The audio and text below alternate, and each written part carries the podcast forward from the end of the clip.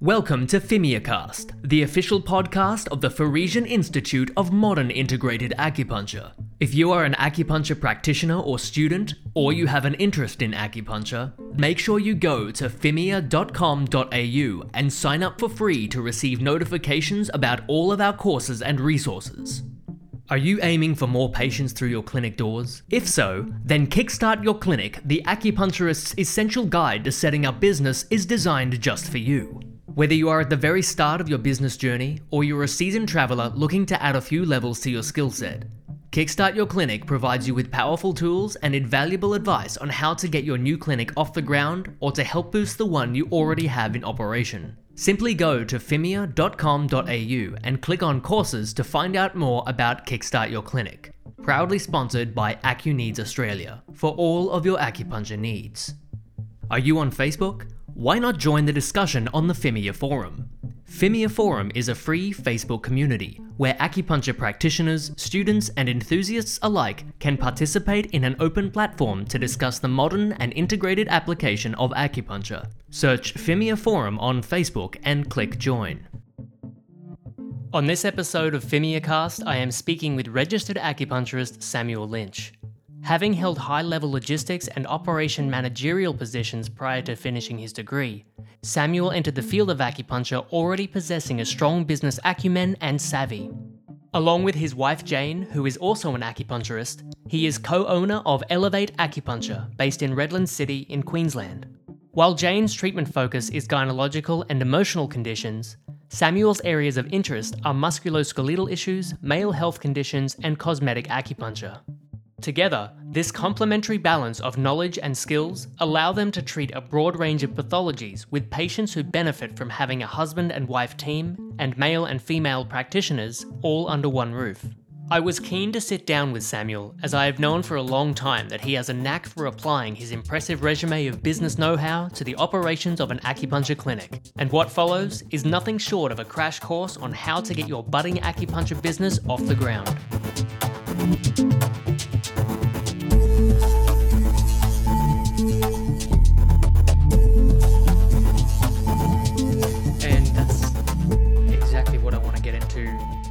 Later on in, in the talk. Um, but first of all, to introduce you, Sam or Samuel Lynch. So uh, thank you so much for coming along today and speaking on FimiaCast. It's so great to have you here. I'm very excited. My pleasure. Thank you for having me. Yeah, of course. Um, it's I've been looking forward to this. Uh, so far, we've had so many different practitioners on talking about their their story and touching a little bit on the business side of things. But that's kind of something I really want to get into with this uh, particular episode because looking at your CV, you've had quite uh, a history of different roles, and in fields that are probably as far removed as you could possibly be from acupuncture up until now. So, if we can start off with where you're at now, what's your clinic like? Uh, what kind of things you're doing? Okay, so at the moment, I work with my lovely wife Jane, who I studied with and I met at the college. Yep. Uh, we converted our garage essentially into a clinic room, so or two clinic rooms and a reception area. We wanted it so when people arrived, they believed they were arriving at a clinic as opposed to getting treated in someone's house. So I did a bit of research with people that I know that had visited home businesses and the like. The one thing they all said without fail is professionalism was big and that kind of got lost if for their first appointment with someone, regardless of what they were doing, they were walking past the lounge room where the kids were watching TV or past Yeah. the kitchen where the meal was cooking. Take, takes away from the magic, doesn't it? Indeed, indeed. So I wanted that clear line of delineation between my abode and my practice. Uh, so when people arrive, they don't see inside the house, even though they pull up at the house. They walk into a professional looking clinic with a reception area, wooden floors, nicely decked out, plumbed in sinks in each of the treatment rooms. So I didn't spare any expense to make it look like a clinic. And straight away, I see people, especially first timers coming through, the the guard of what am I walking into almost drops straight away because they're in a, a, a setting that they find comfortable as you know a professional clinic to get mm. a treatment in. Yeah, yeah. It certainly, uh, I guess, is a big thing to consider when you are putting your clinic in your own home. What am I going to do to make it look as professional as, po- as possible? Because people have, especially if it's their first time having acupuncture, people are somewhat hesitant to go to someone's home for a health service. Definitely, and, and probably even more so if it's a female attending to see a male practitioner. You want that ease before you even get them on the table to start with. Absolutely. So a lot of times I'll spend, especially if it's their first time, the first 10, 15 minutes talking to them about acupuncture, what I'm trying to achieve, what their problem is, showing them the needles. It's amazing how many first timers look at it. And again, another wall of uh, security is established or broken down when they see the size of the needles, how thick they are, because Yeah. they've got expectations almost of I'm going to stick a syringe in them. Yeah. So again, establishing that comfort level before they get on the table. So the the trust is important to build up, and part of how you look and how you present your business to me is quite important in building that quickly with your client. Yeah. It's something we probably become complacent, I guess, about the tools we use because we're so used to them. We forget that people haven't seen them before. And that's a really important point, as you said, to to show them the what you know what you're using, what they'll be experiencing, so they're more settled with their particularly their first treatment. Yeah, definitely. And also with the treatment, if I'm going to do points which may particularly, you know, be a little sharp or you feel more so, so your extremities, the hands, the feet, maybe if you're doing on the face, I'll, I'll let them know, hey, you may feel these ones. But for the first time, I'll usually start with a, a larger muscle group. So it's in there like there's nothing to it. And then Yeah. they're quite happy to let you proceed from there. Yeah. But having the client, you know, besides obviously the written and verbal consent, just having them that relaxed that they know, especially if they're face down, what your intent is, where you're needling, what you're going to do the whole time. Mm. It helps the treatment because you know if they're coming in for stress, if you can relax them on what you're doing straight away, your job's working before you've even stuck the first needle. in. Yeah. Particularly if they're they're face down and you can't see their facial expression and they say, Yes, I'm fine and they're really not. Correct. Yeah. Yeah. So again, first timers and even people have been seeing a while. After every few needles, I'll check how are they feeling. You know, just to get some feedback. If I'm not getting any either physical with movement or, or verbal from them in relation to it, Yeah. just to check they're okay, and then of course proceed from there. Yeah. How many rooms are you running? Two rooms. Yeah. So I find uh, Jane's there part time, so she is. So quite often I'll run two rooms and have the concurrent uh, sessions. You know, half an hour or fifteen minutes apart, so I can go from room to room. Um, it just depends on you know how busy we are on the particular day, but it's good to have that ability to do so. Yeah. So And are you in uh, direct competition with Jane or are you treating different things? we actually complement each other. Yeah. She she is the yin to, to my yang essentially. so, excellent. um, and we find it's good having uh, different sex practitioners in that. So people will feel comfortable speaking to me about things, say like erectile dysfunction, which Yep. they wouldn't feel as comfortable about speaking to a female. Yes.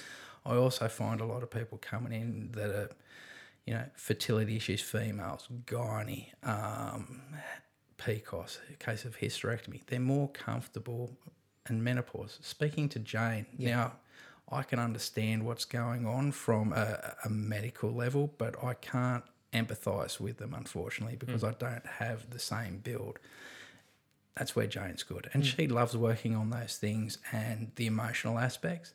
I prefer working on the musculoskeletal anyway. So, besides the fact that we cater to our clients in that respect, we've also got our own special interests on what we like to look after. Yeah, and actually that's such a good and complementary, as you said, combination of two practitioners because not only are you male and female, you're also a husband and wife and you're in the same clinic. So if a female patient who's been seeing Jane for a particular thing that's more suited to a female practitioner then has more musculoskeletal conditions, she can come and see you with the confidence that you both, that everyone knows what's going on. Yeah, correct. And the notes are all there. And Jane and myself do cross refer. So I could be treating for muscular, someone for musculoskeletal. And then, as usually happens when you got them on the table, things come out, they bring things up, talk about things. And it's like, okay, maybe you might want to see Jane for your next treatment to deal with these emotional things that have arisen. So Yeah. we do, uh, you know, we don't compete. We work in, you know, conjunction with each other Yeah. for the best outcome for the client, and Yeah. also focusing towards our niches, what we prefer to do as well. Yeah, yep. So we were talking a little bit before we got started about one of the most important things I think for any practitioner, any human being really, with their path in life, and that is to know why you're doing what you're doing. Definitely. So can you tell us about how you got to where you are, why you practice acupuncture? Well, yeah, that's a, a quite an interest, interesting story. So I was more a dubious but hopeful skeptic the first time I had acupuncture. But, and as I said, 15 years ago, someone had said to me, You'll be an acupuncturist. Based on what I'd been doing, I would have pointed at them and laughed. But, same as many of us that uh, were at the college, we were more mature, wasn't fresh from school, and we've Yeah. had experiences. So mine was travelling to work, and I was stationary waiting to pull into a driveway, and someone went into the back of me doing 80 kilometres an hour. Whoa. Yeah, so I had subluxation of T10 to T12 as well as whiplash. Um, yeah, not good. Uh, not good. yeah, no, not at all. Um, but I tried what most people try initially that don't have any understanding uh, of TCM or the like. So I went to the doctor. It was then to physio, to a chiro, to a musculoskeletal specialist, to going to the gym and working with a PT to strengthen my core. And nothing was helping the problem long term. I might get relief for a day or so. Okay. But even then, I was on uh, quite heavy uh, prescription painkillers. Yeah. Just three times a day just to get me through the day. Yes. And I knew enough to understand that it wasn't fixing the problem, it was just masking it. Hmm. So, but so saying I didn't know what to do to fix it. Had the problem for about 18 months, and someone suggested to me, why don't you try acupuncture? But this time I would have tried anything. Yeah. So went along and had my first treatment. And I have to say, even during my first treatment, I was second guessing what he was doing because I'd explained to him my problem was the back, and he commenced putting pins in the back of my legs and Yeah. ankles. So I was lying there just going, this guy hasn't listened to me. Waste of time. What's going on? He suggested a course of treatments, you know, six treatments, two a week, and I left without making another booking. Hmm. So saying I woke up the next morning, felt the best I had since the accident. So I was logical enough to go, okay, there's something to it, even if I don't understand it. Yeah. Continued the course of treatments, ended up throwing the painkillers in the bin, didn't use them. Was fine for about six months hmm. until I lifted something with an incorrect lifting technique, mm-hmm. twisting at the side, 25 kilos, bang, the back went That'll do it.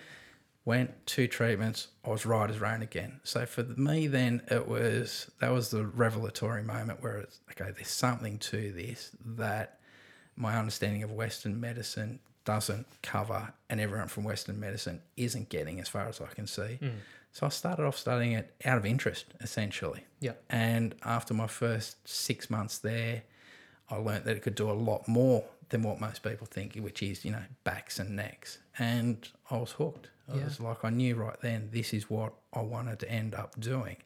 Um, to share the knowledge that I'd stumbled across isn't the right word, but you, you know, it, it was a, a the light bulb moment of Yeah. I've found something here that works, and most people don't know about it, and it needs to be shared. Yeah. So for me, that was the the passion and the drive um, important to me, and I share that story with people when they come in um, to explain it's not something I just decided to do. You know, spin the chocolate wheel. "Oh, I'll be an acupuncturist. There is a reason, and the good thing is, a lot of us, as I said, are mature age students going through there, and we all have that story. And I feel we should share that with people uh, uh, whenever you can. Because it'll be a big driving force to get people through the door if you're looking to build your client base. Yeah. Yeah, you're right. It is predominantly mature age, or, or at least um, thirty and above. Um, is that still mature age? I'd consider it. Yeah, I, th- I think I was mature enough. Um, but yeah, it's a much more smaller percentage of people straight out of school. It's pretty rare actually. Exactly, yeah. And quite often they don't stick around for very long. No. Uh, for what for whatever the reason is, but yes, it's usually the uh, more mature generation, and it's because they've had some catalyst that has brought them to this point. And you're right; it's it's some of the the most interesting stories that you can hear as to why someone changes their entire life around. At like, how, how old were you? Can I ask when you started studying? 35 when I started. Yeah. Yeah. So, Yeah. It, as I said, if someone had said to me at that age, this is what you're going to do, I Yeah. would have shaken my head. I was, you know, in, in management roles for, you know, state management roles Yeah. and in logistics. So dealing with truck drivers, nothing at all to do with health. Yeah, But uh, as I said, that was the fork in the path for me, and uh, it gave me uh, an opportunity to do something which I now consider uh, a career. Anything else for me prior to that was a job. yep, So it was something to pay the bills, make money, and did it because I was good at it. But this is something I've got a passion for. and I never had that for any other role. So just based on that, you couldn't pay me to go back and do what I was doing before Yeah. because there isn't that passion there with that as I do with what I'm doing now. Did you always feel from when you started working in these roles that it, it always was just a job? Yeah, it was. And look, I enjoyed it and did it well. And it's the usual thing. You got the honeymoon period in any of these jobs where it's great, it's fantastic, it's Yeah. fun. But after you know a, a year, it becomes same old, same old, mm. a- and you're just going through the motions essentially. Yeah, I don't have the same spring out of bed as I do now. Right, what have we got on? This is an exciting day. Um, the feedback you get from people as well, like usually I find when you're working for someone else, a lot of the feedback you get is if something hasn't gone right, as opposed to how well you've done. yeah, And I find in this industry, yeah, you get a lot of people giving you the feedback of the positive impact and changes you've made upon their lifestyle, their health, their well-being. And things like that, when you get that feedback, whether it be face to face or someone mentions something on, on Google about it or something, it, it gives you, well, me, a feeling, you know, right in the ticker that Yeah. buoys me through the week. Money can't buy that feeling. yeah. That's the whole point of being here, isn't it? Yeah. Yeah, yeah. It's it's quite a difference to, I guess, helping someone make more money in a big company as opposed to helping someone live better in their daily life Yeah, with what you're doing now as a practitioner. Yeah, of course. So the calls I'd get before would be, you know, the last role I was looking after all the David Jones and Qantas lounges, making sure the cleaning was all sorted as operations manager. Yeah, So your average phone call would be, you know, this needs cleaned, that needs cleaned. And It's like, yeah, okay, no problem. But the calls I'm getting now are people saying, you know, "You- you've helped me with this, and it's a problem I had for 20 years and things in some cases. So um, people in tears almost sometimes. Yeah. It, it's quite powerful what we do. yeah, Um, and the big thing for us is sharing that knowledge. To me, being an acupuncturist is a very small part of what I do. Most of what I do is disseminating information in my mind, and I try to get uh, into areas where I'm able to stand up and speak about acupuncture to large groups of people where possible to share the knowledge. Yeah. Um, and it's amazing the feedback that comes from it because a lot of people, like myself before I got into it, are oblivious to what we can do, how Yeah. we can help. So, for the industry as a whole, we need to disseminate that information, share it rather than hold it, you know, close to the chest. Hmm. yeah. And it's it's not to say that that our profession is more effective or better than anyone else's or any modality, but from as you're saying, and from my personal experience, it's amazing how many people come to me as a last resort who didn't know about it and they've tried everything else and they've either gotten temporary relief or it's not done anything. Mm. And that was my story. And same, I find a lot of people have come through, and you are the practitioner of last resort. Yes. I've tried everything else. Can you fix me? Yeah. So it'd be good if they came to us when the condition was acute, you know. Absolutely. I don't mind a good challenge either. Yeah, that's right. It's it's a it's a longer road back, isn't it? Yeah, Once we get to that point.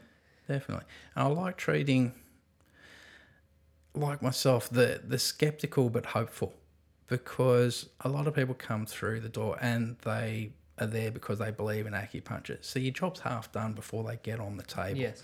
It's the ones that have that, you know, s- slightly dubious approach to you and, you know, look at you almost sideways when you say, look, okay, it's acute back ta pain.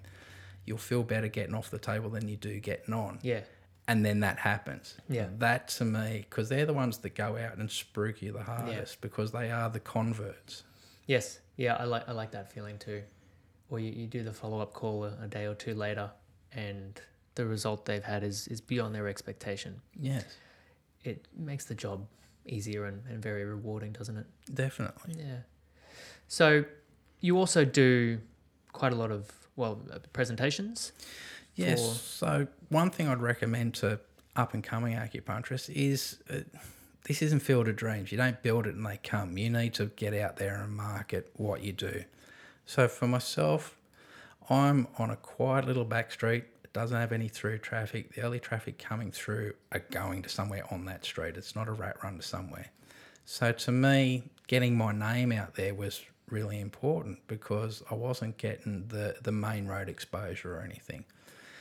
For me, I found um, networking groups essentially in the local area, which is usually comprises of 30, 40 different business owners from different areas. And they're set up different ways. Some have annual fees that you pay, some are just pay as you go, just show up and, and- and get to know people. But to me, it's important. Networking these days, especially with social media, is far more advanced than what it was 20 years ago, where the salesperson would go to events, hand out as many cards as possible, think they'd done a good job. Oh, I got rid of 100 cards, but how many people are contacting They're all you? in the bin. Exactly. So for me, uh, there's three important things. It's know, like, trust. The people have to get to know you. They then have to like you, and then they have to trust you enough to, you know, be able to want to send their mother to you almost. Yeah. When you build up those three things, it's quite powerful. They'll come to you, and then when you treat them well, they'll spread the word, and you'll get that second tier referral, and then the third tier referral. And to get in front of a, a large number of people like that, these networking groups allow you to give 10, 15 minute presentations. So it's we as practitioners need to back ourselves. Uh, you shouldn't be nervous standing up in public because you are the authority. I can pretty much guarantee in those sort of rooms, you'll know more about acupuncture than anyone else Yeah. there. Yep. And same with them, with the industry they're in. Mm. They're looking to you, and it's a chance, an opportunity for you to share what acupuncture does. So I don't go there and I don't do any sales pitch. There's no sales pitch. I just tell them my story, how I got into it.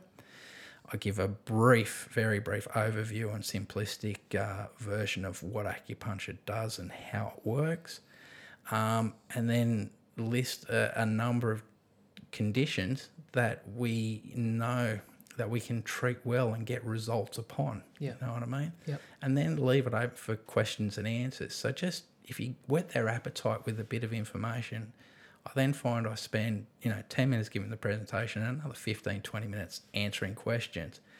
And I'll walk out the door of these presentations with bookings in hand. And it's amazing the next few days then how many will follow through and make calls and make bus uh, business with you, appointments. And the flow on effect is amazing. So, myself joining two networking groups, I thought I was doing okay, but I've pretty much tripled my business with just joining two groups. And there it is. So, look at local groups uh, in your area. Uh, you can do a quick Google search or Yeah. a Facebook search, but it is quite a powerful thing because these people get vested in your story again, knowing your why. If you've got a good story, share it. So, Are you familiar with the, the concept of if you know your why, then you can figure out your what and your how? yes. Yeah. Is that something that you would uh, like? Can, can you elaborate a bit more on that for, for people who are listening and you know setting their business up or in the midst of it and they're, they're kind of running a clinic, but they feel like it's kind of you know Yeah. So, plateauing or going down? Yeah, so uh, knowing your why, firstly, is important. If your why, you know, if someone asks you what your why is and it's to make money, well, no, that's a reward of what you're doing. It's not your actual why. And if it's your why, you're in the wrong business. There's a gentleman, I can't think of his name for the life of me at the moment, but um, he had US government uh, backing, he had newspapers following in, he had the greatest minds in the world behind him, looking to be the first to fly. Okay. And then in a little known town, there were the Wright brothers who had a bicycle shop and six people dedicated to wanting to fly, to be able to fly. Mm-hmm. The other guy was doing it for the prestige and the money. And he had all the backing you could ask for money, influence, minds. Yeah. And the Wrights beat him to it. The next day, he threw the towel in. And it was because his why was about being the first person to fly Yeah. about the prestige, not actually allowing flight to occur. And that is a powerful thing. So, so know your why. You have to have a, a passion, a drive there. Uh, you, your what then is, you know, what do you want to do with it? Do you want to work for someone else? Do you want to set up your own business? And everyone has to find their own comfort level there. Okay, some people you got to think when they're first starting out, they can't or might not be able to afford shop front rent. Okay, so Yeah. a lot of people end up doing it from home. If you do do it from home, I can't stress enough to make it as professional as possible. Some people don't have the same options I did of converting a part of Yeah. a house, but look at options where they can avoid walking through the rest of the house to get to your treatment room. Um, have it looking as professional as you can. Um, make yourself professional. So dress well. Uh, that's important. You know, don't just phone in your treatments uh, just because you're working at home. I love how you dress all the time. You know, um, Thank you. yeah, you do dress well. Myself, I like something a little bit more comfortable and Yeah. casual. But you got your logo on there. It's Indeed, and this is how I show up to work. And I considered doing the whole, you know, business pants, business shirt, and the like. But again, I, I dress more smart casual because I want people to come in and just, again, it's just relax them a bit that, you know, okay, he's not all suit and tie sort of thing. yeah. So for me, that's how I want to present is I'm here to work with you. Uh, even though I've got doctor on my cards, I don't let people call me doctor in the clinic because, again, I think that sets up just this barrier of us and them sort of Yeah, thing. yeah. So it's call me Sam, call me Samuel. It just get that familiarity there. Yeah. Again, build that comfort level. You how? Um, how you do it professionally. Uh, like for me, I was lucky enough that I was in a position where I'd saved up a, a fair bit of cash and I was in pretty high paying roles to be able to do that. yeah. So when it came time to invest, um, you know, tens of thousands of dollars converting that area into a clinic, I had the funds there. I didn't have to get a loan or anything like that. So I'm thankful for that. And that was just good preparation and I guess good luck on my part having the roles where I could put the money away to do that. Uh, I knew two years before I finished the course what my intent was. It always always to set up my own clinic at my own home, and the final result we've got was probably Plan Twenty Seven. You know what I mean? As we go through it, um, I'd say to everyone at some stage, back yourself. Uh, you can always work for someone else, but in so doing, you're not getting the full benefits of your own work. Okay. Um, there's always some cost association with that, uh, whether it be the rental of the room, whether it be a, a split 50 50 fee, whatever the case is. yes. Um, for me, it was all about the freedom of working for myself, the freedom of working from home, and reaping all the rewards, all the rewards for it. Yeah. Yeah. That's f- for people who are either studying at the moment, coming towards the end of their degree. Would you say that it's important to have a plan as to what you're going to do? Definitely have a plan. Like if you're in your final year, you should have a fair idea. If you plan to work for someone else, you should have already put feelers out there to see if there's something up and coming for you. And don't get me wrong, when I first finished up, I worked with someone else. I worked with Trent for a little while uh, at Balance to You, and it was a good. Oh, really? yeah, it was a convenient relationship for both of us because I was still working full time Yeah. for the first year, and I wanted to keep working up until Jane finished her degree. She was a year behind me Hmm. on that, but it allowed me still to dabble, to keep my finger in the game, working with Trent there while he was also finishing his degree. Yeah, so he yep. was doing the remedial side of things. I was coming in and doing acupuncture. So don't get me wrong. Starting off, excuse me, starting off, you may have to work for someone else, and there's nothing wrong with that. So please don't, you know, have it as a takeaway. Oh, you got to do it all for yourself. But for me, at some stage, you need to back yourself. When you feel confident in your skill set, go for it. Uh, this is a great opportunity. It, it can be quite lucrative if you find your niche as well.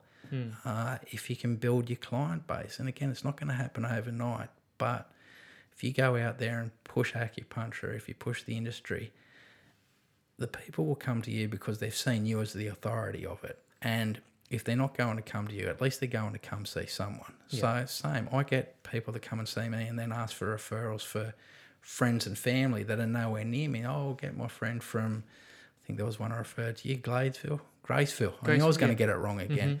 And she was, oh, I'll get my family member from Graceville to come. It's like, no, no, no. There's someone in the area that can look after Yeah. her. Let me get you the details. So, it, you need to be open in that respect and and not selfish. At the end of the day, the most important thing is the client. So you got to do what's best for them. Hmm. Practicality, yeah, it's easier for that client from Graceville to come see you here as opposed to drive all the way over to see me. Hmm. They're also more likely then to continue with a course of treatments if you take away that unnecessary hurdle of distance for a treatment. Yeah. What's your view on the amount of availability of clients out there? Do you think that there's a risk or a the, the potential that we're going to, to lose business because of the you know either the increase in uh, acupuncture practitioners or other practitioners doing acupuncture like services Yeah. or do you think that there's enough out there for everyone and there's it's how you approach your business? Yeah, it's it's all on you. Is what I come back to. So what? There's roughly five thousand practitioners, Yeah. acupuncturists, and you know, let's broach the elephant in the room. We, we've got dry needling and the like out there.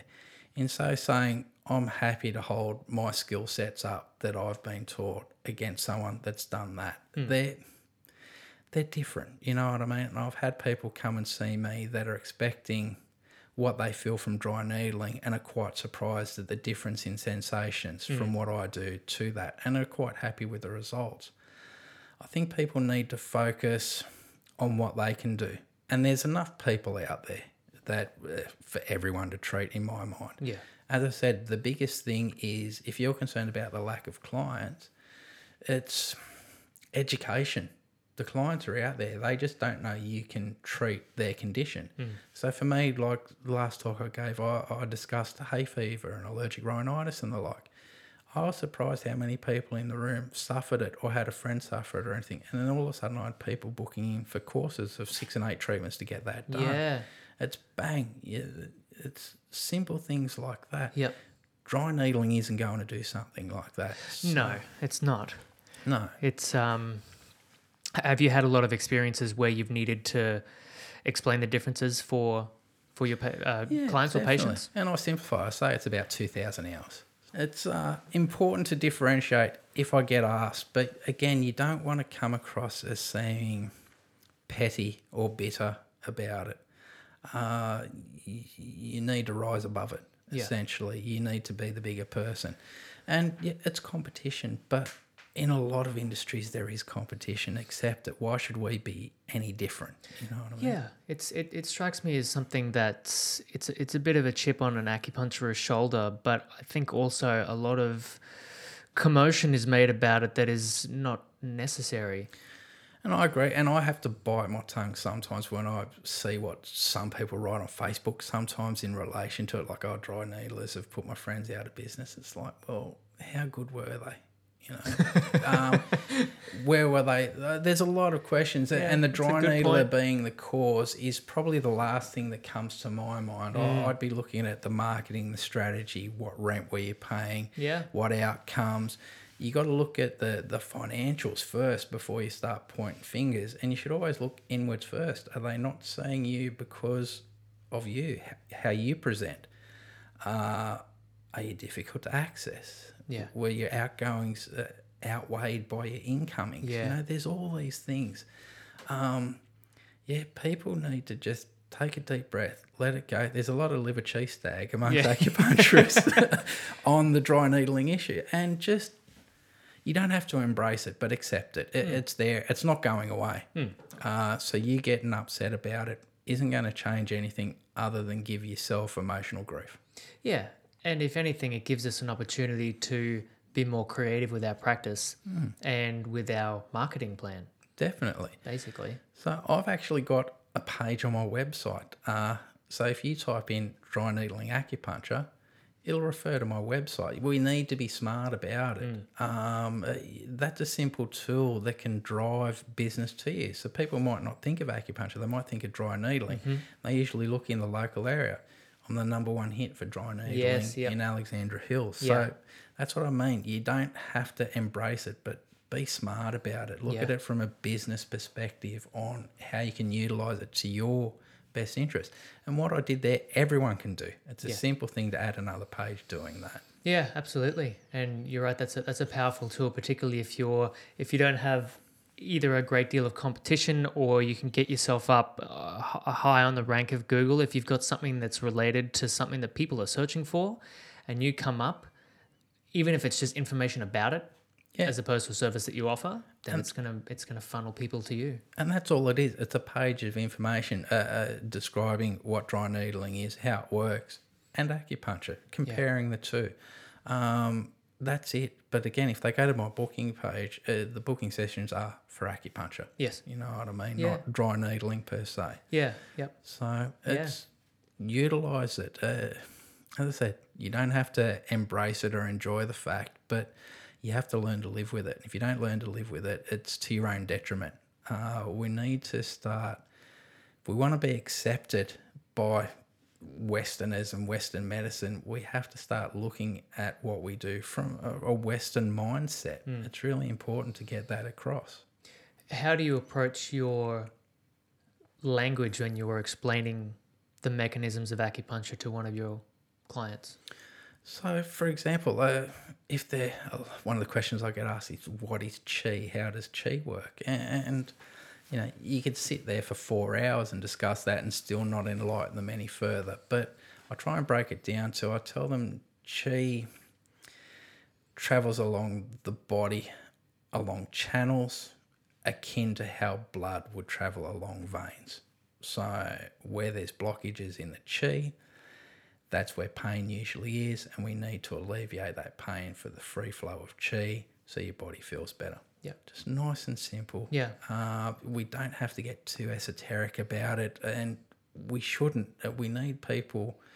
I want people to walk away with an answer to the question, not 17 other questions, because I haven't answered it in the way they understand Yes.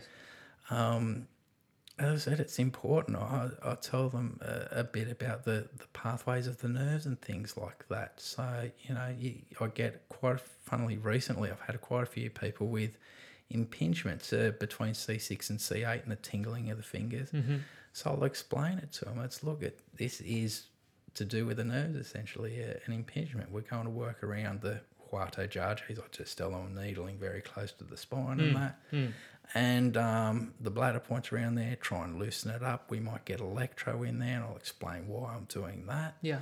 Um, but we need to do it in a way that they can understand. If we get too easterny about it, uh, people haven't been brought up to understand that. And as I said, as an acupuncturist, it took me about a year and a half before I could I stopped questioning how, why I, I don't get this because I was looking at it from a Western mindset. It Yeah. takes a lot to empty that cup out to refill it with something different. Absolutely, it sure does, and that's it's it's confusing enough for someone who's chosen to study it as, um, let alone attempting to explain such a profound concept to a patient in, in their initial consultation. Yeah, and don't get me wrong, it's good that we get that information, but and it's important for the the history of, of the medicine that we understand the history and its concepts and its origins. But we need to then be able to extrapolate that into a way that your patient can understand it and walk away because again they're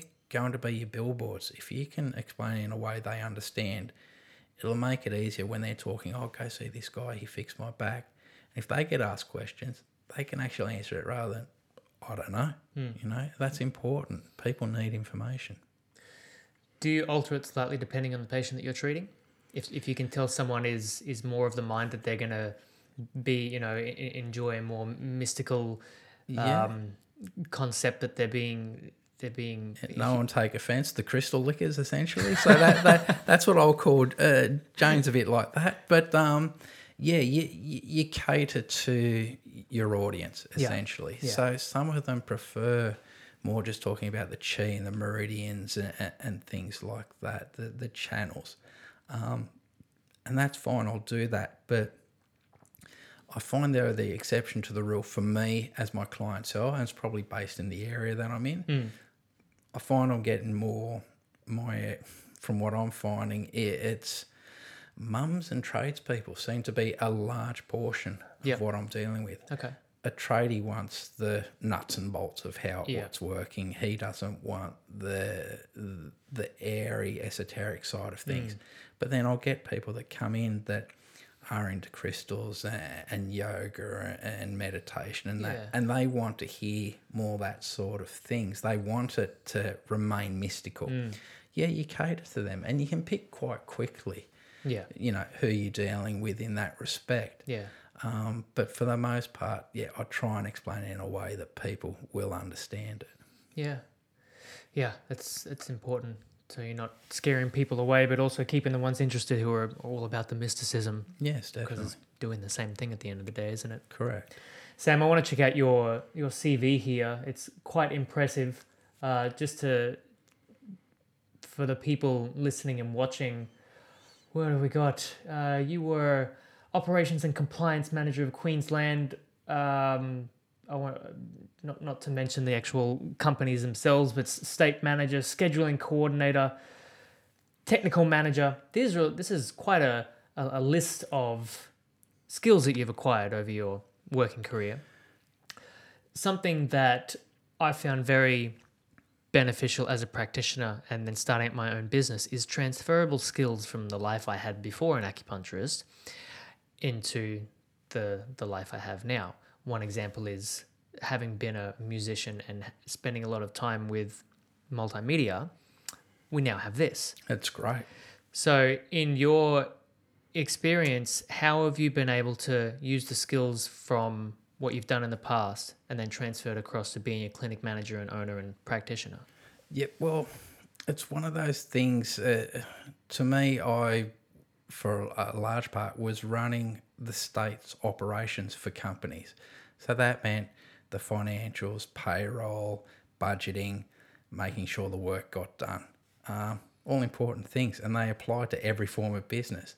But actually, being at the, you know, the back end and dealing with all that and understanding the financials, understanding that you know your your incomings have to more than meet your outgoings. Uh, managing that, uh, the timing of placing stock orders, even just uh, to marry up with end of month to get the most out of you know your credit essentially Yeah.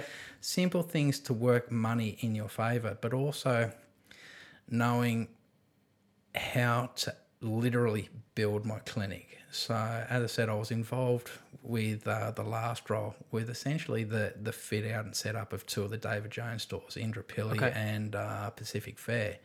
So, being there when it's an empty shell to seeing it all set up, you get to see the process and understand the logistics of it. So, it helped me in that respect know how to go about setting the clinic up step by step to get everything in, I- in I needed. So Yeah. nothing would have to be retrofitted later on.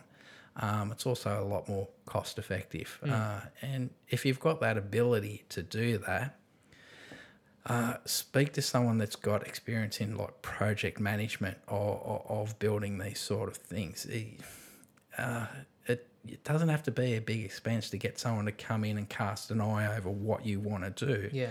and throw suggestions at you. So even though I had a fair idea what I wanted to do, when I got the builder in, he changed three things straight away that I hadn't even considered. It was like do this, this, this. It's like makes sense, but also it was more cost effective. Um, the ability to know how to market was a big thing for me as well. So I saw these big companies and what marketing they used and what worked and what didn't. Yeah. So I was able to take that away with me and know how to network with people. Uh, the ability then to stand up in front of groups of 20, 30, 40 people because I had to do that with my employees quite often. Yeah. Stand up and do toolbox meetings and, and discuss certain things. So having that, I guess, relaxation to stand up there and not be nervous and, and give presentations on things I'd early learnt about an hour earlier. It's a skill that, as I said, I, I had to develop, uh, and it's handy when you're getting out there doing it. Yeah. Uh, Jane as well has been in some quite high end roles from a, a PA perspective. So, you know, knowing the paperwork side of things, the compliance and everything, between the two of us, we know what it takes to run a business. And it's what causes a lot of businesses, and I don't just mean acupuncturists, to fail is that you could be the best carpenter, the best plumber, the best acupuncturist, but if you don't have that business acumen behind you, um, it can lead to trouble. So, uh, so I say to people, it's the course does well at teaching you to be an acupuncturist. It doesn't teach you how to be a business person, and unfortunately, even though acupuncture is what we want to do, most of the time I find I'm the businessman. I'm doing marketing. Uh, I'm the accountant. I'm the operations manager, and getting all that right allows me then to be the acupuncturist. Yeah. Uh, so it is important to have those skill sets. And if you don't have them, even go to like a, a TAFE course for six months. You've just done a four year degree to get to where you want to be. Add another quiver to your bow and learn a little bit about running a business. It's very important, the financial side of things. Yeah, that's what I was going to ask next was if someone has no transferable skills or business skills of, of any kind and they've just finished their degree and they're either preparing to go out into the, the real world, do you suggest that they should do something like that? Go and do a short course or a certificate or something like that in business to give them some ideas? I reckon I recommend two things. One, work for someone else first, uh, rather than go out on your own if you haven't got the business skills. Yes. So Yep. you can learn a lot of the skills in house. Uh, secondly, yeah, go and get some sort of diploma or a cert in business, whether it even be just a, a six month course or something, just to give you a bit more understanding. Just even that sort of takeaway. If you haven't had the opportunities I have to build your business skills working beforehand, you need those behind you. Yeah. Um, marketing's a big thing as well. So if you're going to do a business course, make sure you get something that covers a bit of marketing because once you're out there by yourself, you need to know how to market you, market your business. Yeah. So and then that comes back again to what I was saying, know your why and sharing that with people. It's powerful. Aside from your networking strategies, do you use any type of advertising, Google or Facebook or anything like that? Uh, we're on Facebook, and I use that more for the dissemination of information as opposed to any form of advertising other than mentioning the, the company name. Yeah. So, but I don't advertise my services per se on there. I'll like share the uh, AACMA feeds that they're doing now on Yes. certain things. That's good. And I'll talk about maybe a few conditions and, and the like. I, I tend to put maybe a post up once a week, twice a week, just depending. But I see that more, as I said, of sharing information as opposed to marketing. I guess it's a soft marketing tool in that there's exposure. So if someone that's looking at my stuff six months down the track has an injury, I'm the first thing maybe that'll come to their mind. Yeah, brand reinforcement, is it? Exactly. Yeah. Yeah. Um, Google reviews i- is the other one. I've got my business, so that's a big thing to have there. Um, you can't control what people write on Google, unfortunately, but Facebook, as I said, that's locked down. Yep. And then my website. Um, other than that, as I said, it's these networking events, and I I always check with new people. Where did you hear about me? a large portion, it's word of mouth. And it's what I got told by a number of the really good practitioners when we're at the clinic. Because I asked them before I left, what do you do marketing wise? And the successful ones all said without fail, word of mouth is the biggest driver for your business. So to me, you're only as good as your last treatment. So if you mm. treat well, those people are going to go out and they're your marketing tools. Yep. So you want them leaving thinking, again, you're professional, you've helped them, you've made a difference. They're someone that they trust and they'd refer their mum to you almost. That's how much you want to be in a relationship with them, that you've got that factor of trust with them. Yeah. Um, so I find most of my people now are second and third tier referrals from the original networking groups. So That's amazing. That's that's such a, a, a huge generation of client intake from like a single. Yeah, and there's area. Only, as I said, sometimes these events only have say 20, 30 people, but it's like a the stone in the pond. That ripple effect spreads out based on how you present yourself at these events, and also then your treatments as you go forward. So Yeah. if you're at one that's at a pub, don't get drunk. Okay, that's a simple tip. Just don't.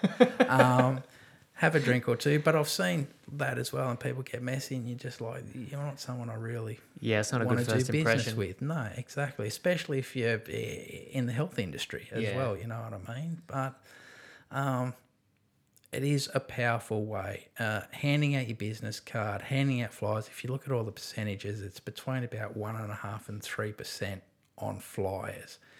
Um, again, it's almost the same as handing out your business card. I know when I go to the mailbox, I'll look at the mail, and if it's not a bill, it's in the bin essentially. I Yeah. don't, I'll have a quick flick at flyers, but they never make it through the front door essentially. Yeah. And you will find 98, 99% of people will do the same, unfortunately. I experienced that when I started the clinic here at home. I had a lot of time on my hands and not knowing any better thought that flyers would be a really good way of getting myself out there. And I don't know how many hours I spent or how many flyers I dropped into letterboxes, but I think I had one or two people. Hmm. And yeah, I mean, I spent days. Yeah, I was going to say your here. return on investment just on time alone. Yeah. And I, I figured I took from that that first of all, for a service like like ours, I think with a local yoga studio or you know something like that, I think flyers are probably beneficial, probably has a higher return. For us, I believe there's a because of the the numerous factors being the person when they see it has to have something wrong with them to want to need your service at the time they At see the it time. Or they know someone directly. So that's a limiting factor. Then they have to be open to acupuncture. Then they have to like your flyer. All of these things that is the standing of, in the way of it going in the bin or them coming to see you. Correct. There, there's so many ifs and buts with a flyer, uh, so much so, and it's with any business. As I said, I'll look at all of them, and unless there's something, oh, tree lopper, that tree's bothering me. Other than that, as I said, if it's a problem at the time you see it, Yeah. you may deal with it. But for most people, no. Um, another good way to cross referrals is another big thing. So I work closely with a local naturopath, a local PT, and a local remedial masseur, and we cross refer to each other as well.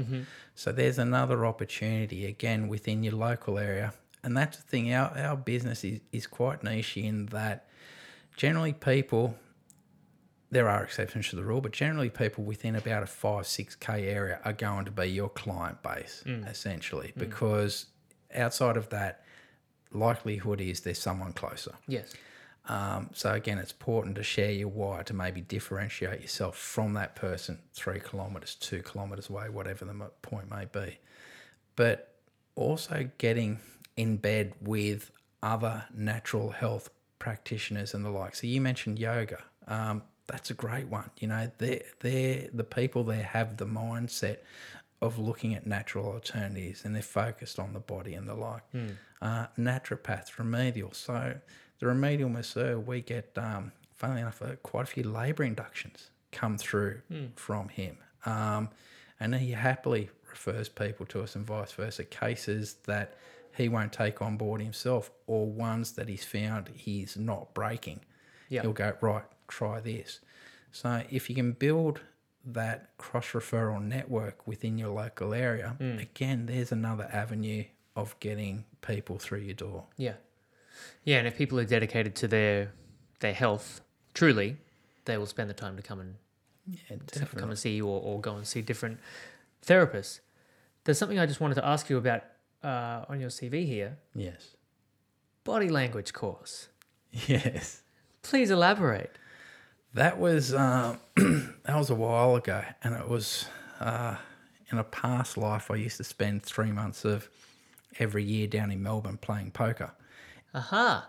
I see where this is going. Yeah, in, in, in, rather large tournaments. There's some of them up to ten thousand dollars entry and things like that. Wow. So we're talking the the high end of things. Um, I was in a couple of those, but most of the ones I were in were between say a thousand and three thousand to get into, and I was doing quite well at it. And why I think I was doing well at it was um, body language, the reads of people, the unknown tells that they were given away Yeah. But I also found it quite interesting in business when you're sitting there negotiating with people. If you're trying to convince someone of something, you can see the change in the body, the closing up of of the chest by crossing the arms or turning away, the even just a, a twitch in the eyes when you say something that might it's an internal trigger you've just hit there or something. Yeah. So to me, it's important to have that because you can quickly on the fly, if you're trying to say convince someone of something, you can see if your tack's wrong with them and quickly adjust on the fly to one that might be more acceptable to them. Yeah. Um, so yeah, I found it quite beneficial not only when I was you know playing card games, but also in business when I was sitting across from someone, or even in a room with 30, 40 people. A quick scan, you could take on board how well received what you're presenting is coming across or not. Yeah. That's well. That's an, uh, another example of a, a transferable skill that you can bring across to being a practitioner as well. Yeah. We spend a good amount of time examining different aspects of the body and and trying to gauge what is wrong with the person before you they even sit down. You know, they walk into the room and you're analyzing their gait, their whether their shoulders are hunched, how they're whether they're having eye contact with you. And that for us as Chinese medicine practitioners and many other practitioners, I suppose, as well, is the start of putting a picture together for an eventual uh, diagnosis in whichever form that is. So I can imagine that understanding someone's body language in that capacity, having that experience, must just yeah elevate your ability to, to, to approach a situation. Well, your awareness as well. Um, as I said, I, I take note, as you said, people when they walk through and you can be like, what's wrong with your hip? And they're like, I haven't even told you what's wrong with me yet. Yeah, And I'm yep. like, you don't have to tell me, I can see. Um, but even picking up on, on small changes in the person from visit to visit can show them that you care. So picking up on just simple things like I had a, a young lady come in. She'd gone to uh, Spain to do the pilgrimage, and I was treating her before going over there because she had problems with her legs. Came back, did the walk, all good. But the first thing I noticed is she had a new tattoo on her ankle. So just simple things like that, noticing things, and then that led into a whole story, and, and she was quite happy that someone had noticed it and everything Yeah, yep. like that it shows that you're interested in the patient as opposed to they're just someone else lying on the table for you to treat. Yeah, Um, people like things like that to be picked up, even if it's just a, a change in the hair color, a new tattoo, they've had their nails done, just those small nuances from treatment to treatment they've done on themselves, if you pick up on it, again, it's another thing that relaxes them because it shows that you're interested in them. Yeah. You know what I mean? Yeah. Um, even other things like, oh, you've got a, a fresh bruise there. What have you done? Just, it's also a good way to lead into a conversation if you're struggling with something to say because sometimes people you can ask questions and you get nothing Yeah, back and yeah. especially when they're face down as well it makes it hard because you can't read their facial expressions so I, I look for oh you've cut yourself there what have you done and that can lead into a story that you know five minutes is chewed up having a chat to them then Yeah. and it leads into other things Yeah. so look for openings for opportunities for a discussion if you're struggling Do you have any advice uh, aside from all of the amazing content you've already uh, described so so far, but like kind of some some parting words for either new budding practitioners or people that have either you know been in the field for decades that that you know something just to give them that boost that they may not have thought of before. Oh, look, the the ones that have been doing it for decades, they've been doing it for decades because they know what they're doing. Yeah. So Good point. For for the uh, for the people that are new, it's have faith in your abilities. You've spent four years studying this, and I know a lot of people walk out of there still second guessing what they know and come across as nervous because all of a sudden the training wheels are off. You're out there on your own as I said, back yourself. You've been doing this for four years under extremely uh, educated and proficient acupuncturists. Yeah. We're lucky enough to have people like Bob, Jung, Dan, and Sue, John McDonald, a number of people out there that were training us. And I took something away from all of them to make me the practitioner I am. So the other thing I'd say is in your last year, tr- try and get under the tutelage of as many different acupuncturists as possible because everyone has something to offer while you're learning and you'll pick and choose what suits you best and how you operate and it'll make you a better practitioner. So all I say is just have faith in yourself. I find that's the main thing. People just not willing to take that leap of faith, and they've spent four years preparing themselves for it. Back yourself and, and price yourself accordingly. Yeah. that's another big thing as well. Don't undersell your four years of hard work. You know, you're, you're worth a lot of money in my mind, everyone. So get paid for what you're doing. Do Yeah. it well.